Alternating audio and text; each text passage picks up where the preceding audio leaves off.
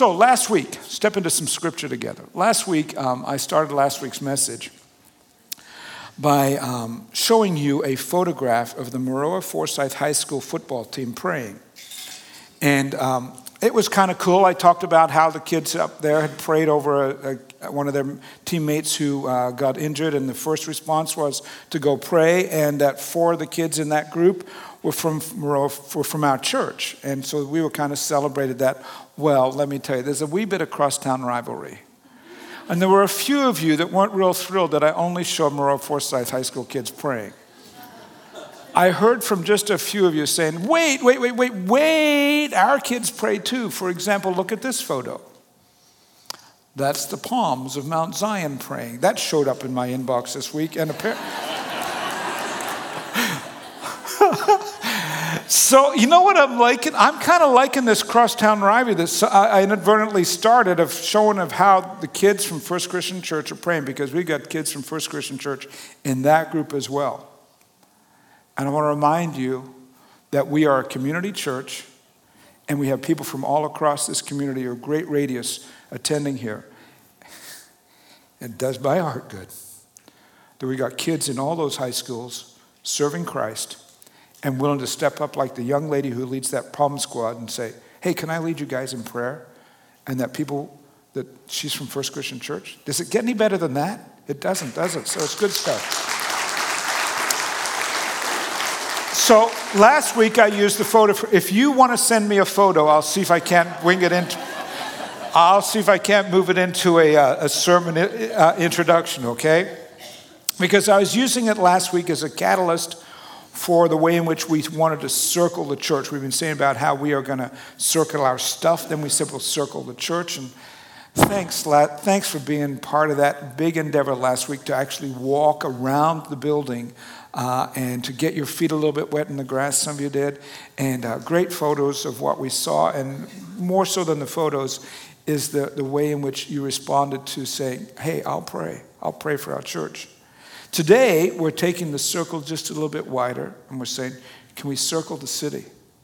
You have this in your bulletin. I hope you've seen it already. I'll come back to it in just a few minutes. It's all part of our understanding of what God's called us to do as a congregation and that we are to literally reach into the lives of 10% of our community. There are 100,000 people who live within a 15 mile radius of our congregation. And we're saying that in the next 10 years, we want to, we want to see 10,000 people come to know Jesus Christ. And what are we going to do about that? How are we going to get that started? That's what this series is all about, that we're going to start that whole project of 10 by being people of prayer. And so I want to show you and tell you the story this morning of a man who had a city in mind when he was praying. A city that was in great desperation is found in Scripture, and uh, what happened when he prayed and then put some work behind those prayers. If I could get you to think of what life would be like in Jerusalem in 586 BC, what do you know about 586 BC? Anything? Let me see if I can remind you of some history. Up until 586 BC, starting at 1000 BC, the people of Israel had been um, quite prolific and very industrious, and they were a military and economic powerhouse in the world. But by the time you get to 586 BC, the people in Jerusalem and the communities surrounding Jerusalem had walked away from walking with God. They weren't following him anymore. And God's hand of protection and blessing had been removed. More or less, they just wandered out from underneath it. And God said, I can't protect you in the way you used to, used to have protection. And so the result was the Israeli, the Israelite um, military began to come down, and their economic power to, began to come down, and the Babylonian Empire began to increase. And in 586, the Babylonians wiped out all the people in Jerusalem. As a matter of fact, here's what happened. They came down, came in, and they burned down the gates. They tore the walls down. And they looked throughout the community of the Israelites who were left over and they said, Who are the leaders? Who are the leaders? Who are the educators? Who are the artisans? Who are the priests? Who are the business leaders? And anybody that had any sort of um, leadership value in the community. They were taken as slaves some 900 miles away over to Babylon. And the people who were left behind in Jerusalem were leaderless. They didn't have the education. They didn't have the, the, the city was ruined.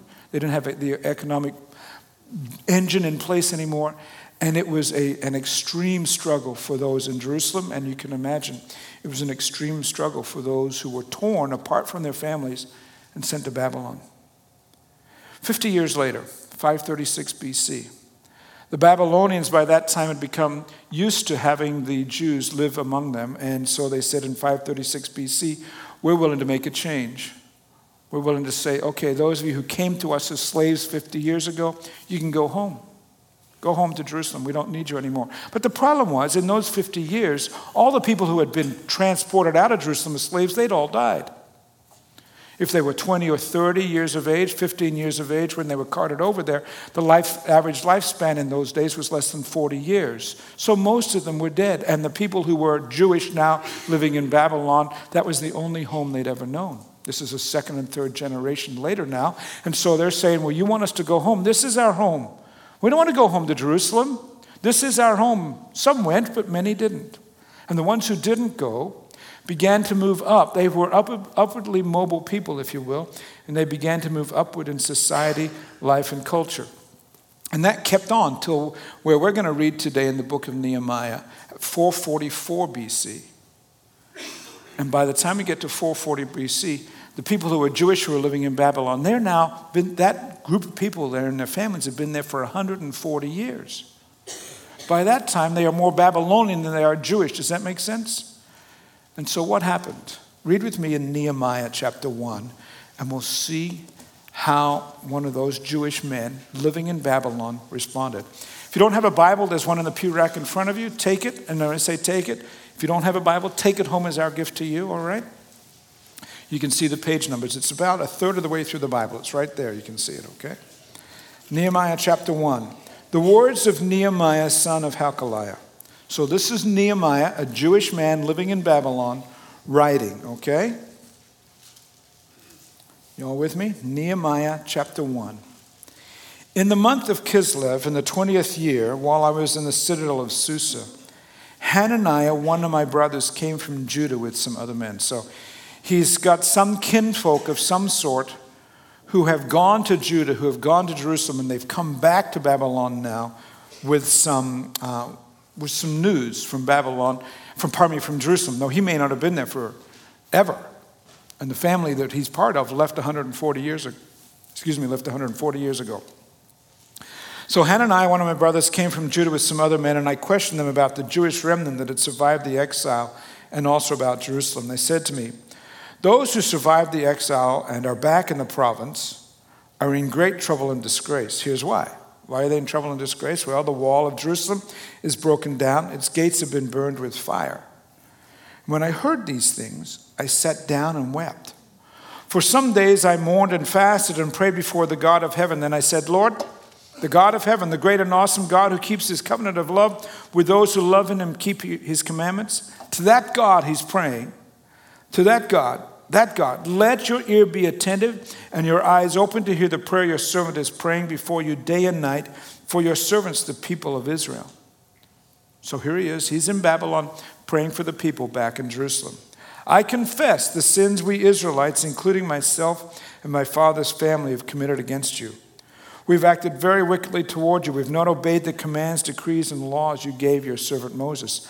And then he recites what happened and what was going to happen had been Moses had said, if you don't follow, me, follow God, it's going to be pretty rough.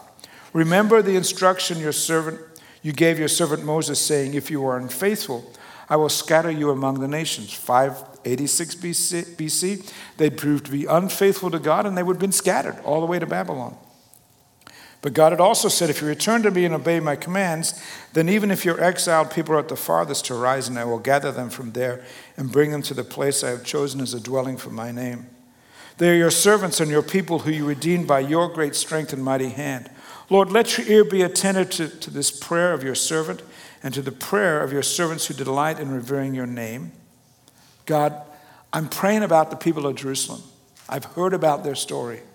Give your servant success today by granting him favor in the presence of this man. And you go, okay, so he's talking about himself. I want to have success in the, and favor in the presence of what man? And in a few brief words, in one little sentence, he tells us who he is. He says, I was cupbearer to the king. He's talking about having a chat with the king. Now, we've read all that, but uh, you, if you don't read the last sentence, it doesn't make it, the full story is not known. When he says, I'm cupbearer to the king, in our culture, we have no idea what that is. But the cupbearer in the ancient world was the taste tester, or you could put it this way he was poison control for the king. Think about ancient world. You've got all these different little kingdoms, and Babylon was a big kingdom.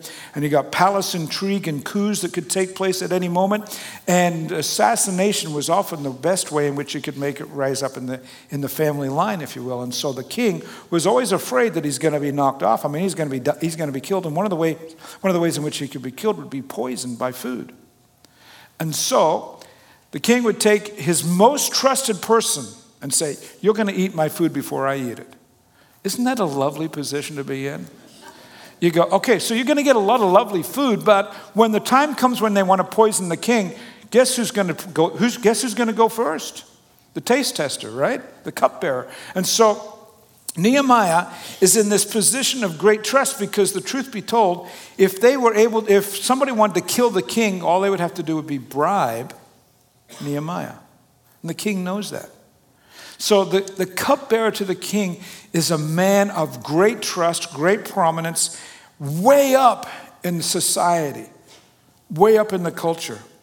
And this man who is way up in the culture learns that his kinfolk back in Jerusalem are in great trouble. It's now 140 years since they had all that problem in Jerusalem, and all these people got carted to Babylon, and his family, his grandfather, grandfather, grandfather was carted there. But now he's way up in the culture. But he still has this sense man, I, I owe some, something to those people back home. It's not my home, but it's home. You know, it's, it's like you know your last name, I would suspect. And do you know anything about the, fam- the, the national origin of that name? You go, well, you know, this is a German name or this is an Irish name, and there's, you know, there's some sort of kinship with, well, I'm, you know, my, my grandfather's grandfather came over on a ship in 1837 from Ireland. And consequently, there's always just a little bit of, could I, could I ever go back to Ireland and see where the family came from? My great grandfather on my mother's side was a missionary in New Guinea at the turn of the 20th century, was there as the century turned over. My grandmother was born in New Guinea. I've never been to New Guinea, but I'll tell you this whenever it pops up in the news, I'm always listening just a little bit closer than most of you because most of you haven't got a clue where New Guinea is. You go, is that in Africa? No, it's not in Africa. It's a little island north of Australia. Part of it belongs to Indonesia, and part of it belongs to Australia. Or belongs is the wrong word. They're individual nations, but they're connected that way. And so you go, I have no idea where New Guinea is. Well, I do because there's something within me that goes, well, that place was important in our family's story, and we have photos when you think about this, in our living room, we have photos of my great grandfather and my great great grandfather back from the 1870s in New Zealand, and, pardon me, in New Guinea, and go, why do we have those? I don't really know why we have them on the wall. We didn't know those people. But there's a connection there, right? This is what Nehemiah is, is there. He's, he's got this affinity with what's going on. But look at how he responds to this affinity of the people of Jerusalem. What happens? If you were to map the story of what we've read already, he hears the story and he weeps. He starts just by taking it in. And then after he hears the story and weeps, then he prays. And then as we get into chapter 2, he goes. In other words, he chose a non insulated approach to the needs of people who were not really, he didn't know him, and there was no need for him to. I mean, he's way up in the culture. Does it really matter what happens in Jerusalem to him? Not really, but he has, is a man who says, the needs of other people will impact me. And off he goes. The straight line from Babylon all the way to Jerusalem is 500 miles. But there's no way to fly in those days. He's on the back of a horse or walking. We believe Nehemiah was actually on the back of a horse. 900 miles. That's, can I tell you, that's a lot of saddle soreness. That's a lot of saddle soreness. But he was willing to take it on based on his understanding of the need. So he goes off to Jerusalem and he does an inspection. Chapter 2, all right? Chapter 2, verse 11. Get your Bible out. Chapter 2, verse 11. I went to Jerusalem, and after staying there three days, I set out during the night with a few others. I had not told anyone what God had put in my heart to do for Jerusalem. There were no mounts with me except the one I was riding on. In other words, I I'm the only guy that's got the horse, all right? By night, I went through the valley of Gate toward the, toward the Jackal Well and the Dung Gate, examining the walls of Jerusalem, which have been broken down, and its gates, which have been destroyed by fire. They've been destroyed for more than 140 years. The people of Jerusalem had lost their will to take care of their city, it had been stripped from them. reminded of when Leslie and I were in Poland in the late 1970s into the 80s.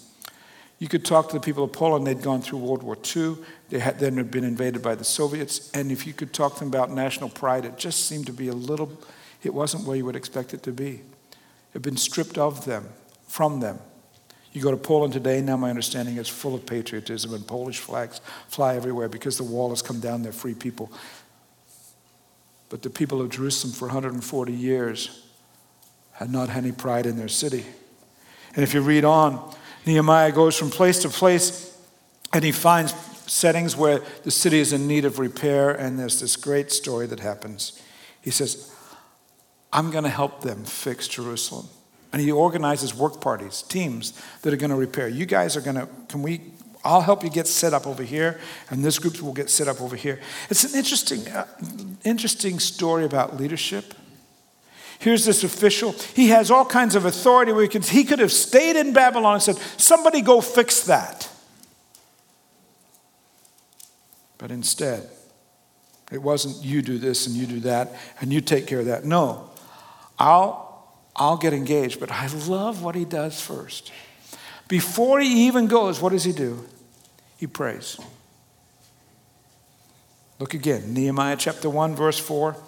When I heard these things, I sat down and wept, and for some days I mourned and fasted and prayed before the God of heaven. Then we have this prayer that he brings to God. I like this guy. You know why I like him? He knows how to weep with those who weep. And he knows that before you do anything, maybe ask God what you should do. He weeps with those who weep. Do we do that? Do we do that for our community? There are places in our community where the walls are broken down, and places in our community where you've got generation upon generation of people who have not done things right and who've struggled. I pray that God would cause our hearts to be sensitive to the needs of our own community where the walls are broken. I, I, I, I hope that no one in this room would be in the place where you say, Well, I've kind of become callous to the needs of my community. Surely there aren't any of us in the room would say, Well, you know, those people over in that neighborhood, if you think about it, they really have had the same education, the same opportunities in education that I've had. They could be living in my kind of house. They could be choosing the upwardly mobile life as I am. They obviously are choosing to live there for whatever reason. It's their fault. And if they really wanted to make their lives different, if they would only, they've obviously chosen not to walk with Christ because look at the results. I am where I am because of what I chose to do. Surely we don't have that kind of attitude, do we? I remember that I am where I am because of the grace of God. And I'm quite aware that if the trajectory of my life had been off just one mark 10 years ago, 20 years ago, 30 years ago, or even just half a, half a mark, I wouldn't be where I am today. Um, Pastor Brian has given us this illustration before, and I think it's absolutely brilliant. You know, um, he grew up on a golf course. Don't ever golf against Brian Talty, can I tell you that? You're going to lose, all right? He grew up on that golf course. And he tells me, because I don't fully get this, but he says, if you get the right swing and you get your arm back in exactly the right posture and you bend your legs the right way and you hit that ball smack on, you're gonna, that, that ball's gonna go straight down the, straight down the fairway. But he also says that if you, if you, if you just flick your wrist just that, just that much at the wrong moment, you bend your knee at the wrong moment just that much, that, that club, when it hits the ball, while it's going to look the same as if you'd done it correctly, that, that smidgen of change makes the difference between the ball going straight down the fairway or a Wayne Kent ball over in the rough. It's really nice over in the rough. I've visited it over there before. What if the trajectory of your life had been off that smidgen at the wrong moment? Is it feasible there are people in our community who their lives were off that smidgen 15 years ago, 45 years ago, or that smidgen in their mother's lives 60 years ago? So I'm calling us as a congregation to pray for our, com- our community, to circle our city today. Let's be people who see, like Nehemiah did, who hear and look, respond to our needs by to the needs of our community by praying. There are thousands of people in this community who don't know Jesus Christ, thousands. So I'm inviting you, take this out, will you please? Just kind of a little publicity here today for what we're doing this afternoon. There's a congregational meeting, our semi-annual congregation at 3.30 this afternoon, but then at 5 o'clock we're doing this. Seven places around the community where you'll find a staff member and an elder. The places where we're going, those businesses have agreed that we can meet in their parking lots and pray. And we're going to invite you to join us this afternoon. Take the half hour today and let's pray for our community. We read that Nehemiah, when he heard these things, sat down and wept, and for some days I mourned and fasted and prayed before the God of heaven. The needs of our community warrant some prayers, friends. Uh, we need to pray for our leaders. We need to pray for our children. We need to pray for adults. We need to pray that families within our community would have stable lives. Uh, I want you to pray, for example, about marriages. And uh, I've asked Rob and Rihanna Robinson to, Rihanna and Robinson to join us here today. Uh, coming up, guys, uh, to help explain to you something that we're doing in the lives of, of couples and marriages. Uh, these guys are involved in a ministry called Marriage Mentoring, and um, maybe one of us, one of you guys, could explain to us all what marriage mentoring is. So it's a program where married couples come together. We take some time to get some education. we actually learn some problem solving techniques. We learn how to talk to each other. We learn how to fight fair. And then we take couples who are seeking some guidance. So don't think of us as counselors, think of us as coaches. We look at the problems you might be having and we say, how can we tackle this together between us and another couple and God? How'd you get involved? Well, uh, first, Christian brought it to the congregation and announced that uh, you know we were going to offer this training. Uh, we're looking for folks to become mentors, and Rhiannon said, "Hey, we're doing it." And I said, "Yeah, we're not." And uh, of course, we are married. And how, here you are argument. doing it, yeah. and of course, she won because we are married. And, uh, but so that's really how we got involved. But the truth of the matter is, the reason I had that hesitancy is because I, I I was inside saying, well, who am I or who are we to tell somebody else how to, it, to run their marriage? It, uh, if you think about it from, from, what Rob is saying, it's a little bit arrogant to say at first glance, well, watch how we do it and you'll learn something. That's not the intent of marriage mentoring by any means. But if you think about it also, that kind of applies to us as a congregation. We're saying, hey, we're going to reach 10% of the, of the community. That's a, if we don't do this correctly, that could sound really arrogant, right? That's why I say, if we're going to do this right, we have to start with prayer, friends.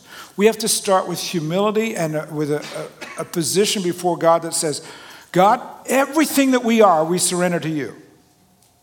And whether or not this program succeeds or fails is not based on us or our abilities, but based on your grace. So, how, how are things going? Well, in discussing this, we feel like there's two really strong positive results in our case that came to be. So when we talked about this with the couple we're mentoring, we just wanted to make sure it was okay that we share a little bit of their story and find out what they're comfortable talking about. And they both felt like it was important to say that each of them, when they started the program, had one foot out the door. They were headed down the path to divorce. And this is a couple who had lived next door to each other since they were teenagers, have a little child. So this would have been devastating for this particular family now through the mentoring program, through um, prayer together and working the system, she's amazed that she said she never thought she'd see her husband praying with her. They are together in church more, and they have no intentions in the near future of divorcing or separating. So that in and of itself is incredible. Yeah. And, and certainly not by anything that Rena and I did. We're just the vehicle to get God's message and uh, fed into their lives. So, in terms of us, it, we were really kind of surprised because we didn't expect, we had a pretty strong marriage, um, not being arrogant, but you take a survey, and the survey kind of outlines different things in a marriage communication. It, it, it tells you what points during the program that you're going to focus on that are high impact, that are causing tensions. So, for us, the answer was we got a prayer dog. Wait, wait. So I, I just so we want a prayer dog, D O G. All right. I have a dog that needs lots of prayer. Ours does at times too. Okay. So this little guy, Rob, got him, uh, rescued him for me for my birthday this past summer. And the reason I call him our prayer dog is because regardless of how tired we are after our children go to sleep, and I'm not kidding, I will be in bed with the covers on. He is standing on my chest because he wants to walk. And so we have learned when we circle our little cul de sac, we have our house in sight the whole time, that this is when we pray. And the nights that he absolutely insists we go outside, we don't think there's anything really going on, but together we, we talk about it with God and we problem solve. And, and so he's our little prayer dog now. And that's impactful because one of the things that the program uh, emphasizes is that the couples pray together. I mean, whatever, whatever you're trying to solve you know, it, it's important that husband and wife pray together and pray about the same at the same time. And and that and walking the dog for us was kind of our ritual uh, pre-kids. That's that's when we prayed together and, and kind of recat, rehash the day and that kind of thing. So when we had kids, we really fell out of fell out of that uh, ritual routine, and uh, the prayer dog has Right. And we were asking our couple to pray together. So let me ask you this. It ourselves. The people who are involved, can they have specific ages? No, it, it, it can be any age, Wayne. Uh, uh, it's for couples that have been married 45 years, that have a strong marriage, uh, that want to make a good marriage great. And it's uh, a component of the program for newlyweds, or you know, not, excuse me, not newlyweds, but engaged couples to be wed. Um, so there's a kind of some pre-course work, and for couples that are remarried that maybe have a blended family, uh, there are no age restrictions. And if anybody's interested, how do they get engaged with you guys? Uh, it's pretty easy. We try to make it as uh, available as possible, but you're more than welcome to talk to Rhiannon or myself. Um, there's information on our Get Connected wall out front by the uh, by the front doors. Um, on, the, uh, on it, you'll find Will and Terry Taylor's contact information. They are the program sponsors. There are also folks here at the church, or you can talk to uh, any of the pastoral team. Can you thank these guys for acting on our behalf? Thanks, guys.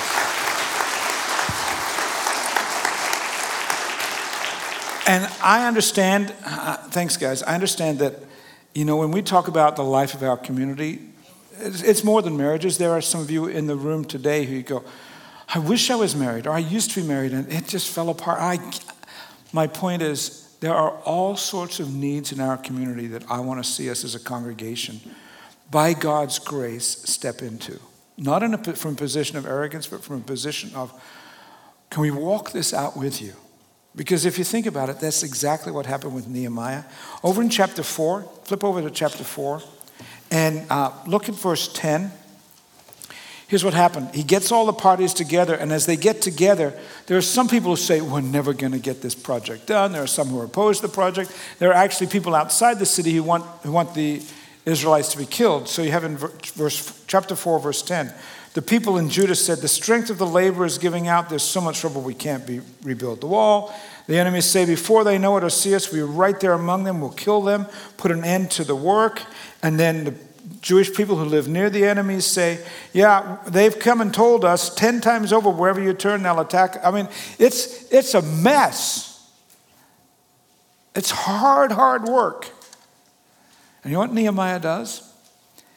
He gets the people in Jerusalem into groups of families. And he says, This family here, you're going to be responsible for repairing this section of the wall, and you guys are this section.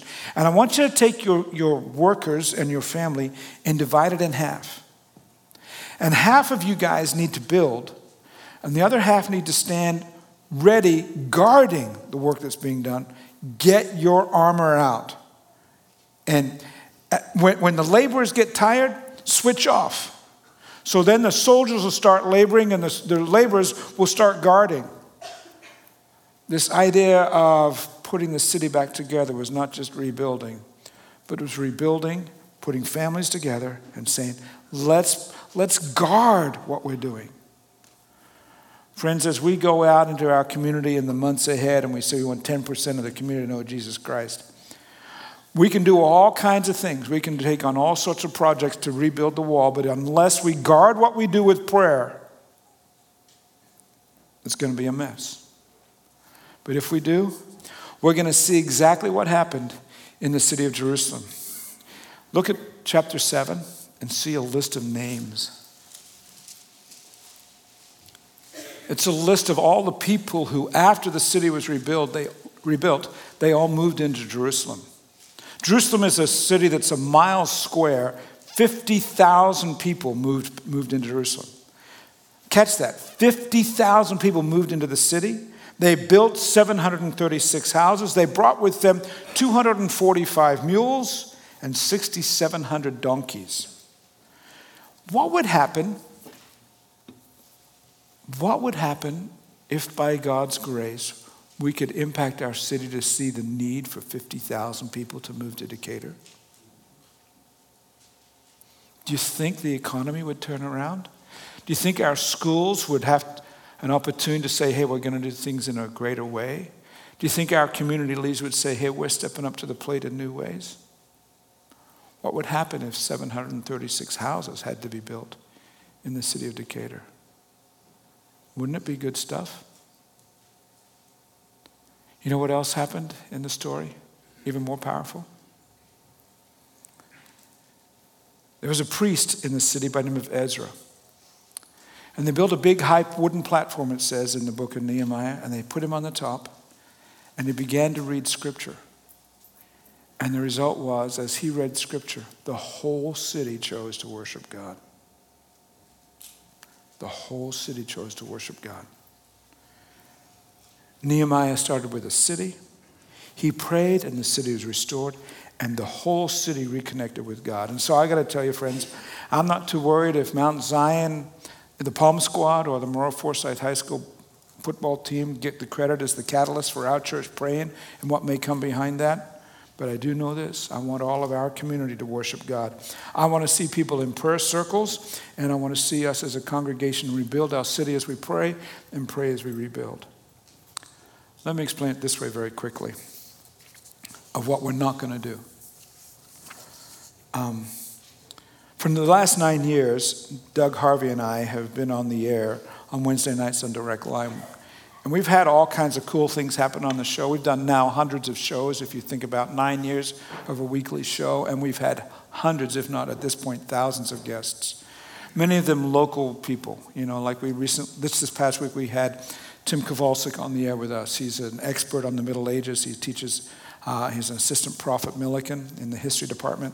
He's also the teaching pastor at Westminster Presbyterian. We've had him, we've had all kinds of other pastors on the air. We've had community leaders, every, all the superintendents of the schools. We've had, this week we also had um, the, a woman by the name of Joni Keys, who's the head of Special Olympics for the city, and her telling us about how 600 athletes, special needs athletes, are coming to town uh, for an event. So there's all kinds of things that we learn about. And we also have many politicians who show up.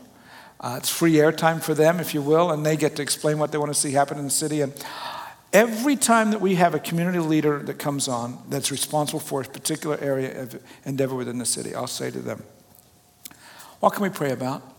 I have never, ever had any, any one of them say, Don't pray. Isn't that amazing? None of them. They may not all be people of faith, but they're all willing to say, Well, this is a place where if there is a God, God could really work.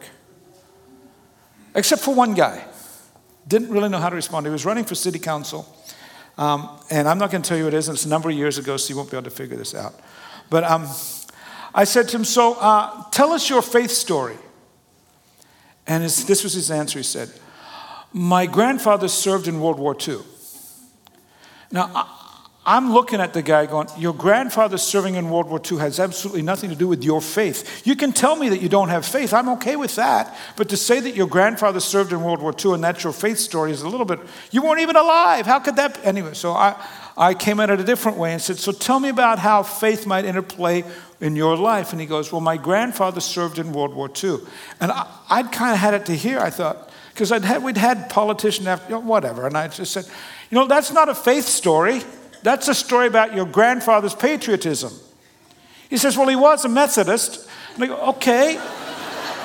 Okay, so he was probably a man of faith too. I get that, but what? And I said, and I asked him twice more, what about your faith story? And both times he came back and said, My grandfather served in World War II.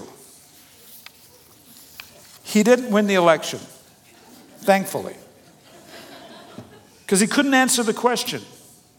It would have been fine to me if he'd said, I don't, I don't, I don't believe in God. Fair enough. You can, you can take that option. Here's my point on that. Let us, as First Christian Church, never be so uninformed or spiritually clueless. First Christian Church, God calls us to be far more spiritually mature than that gentleman. We are called to be a praying church. We are called to be a church that says, What will God do in us and through us? for our community. I don't know all what that is yet, but I'm not going to say, well, just because somebody did something back in the 1940s counts for today. God's calling us. I look forward to seeing you at these events this afternoon, 5 o'clock. Would you stand together, please? The worship team is going to come lead us in a song that I think puts this all in place. And I look forward to seeing you participate fully. Let's pray together as they come, all right? Lord, Today we're going to circle our city. And Lord, we don't want to do it from a position of arrogance. And Lord, even that story of that man and his grandfather, and I, I don't even be arrogant about that, as crazy as that scenario was, Lord. We want to be a congregation that hears you, that responds to your call in our lives. We, we, we believe that you're the God of this, you, you want to be the God of this city. Not us lording it over anyone in any way, but us being used as your servants to rebuild walls and to guard and to protect and to provide new life for families and marriages and for people to know you. We pray, Lord, that you would hear our prayers. In the name of Jesus.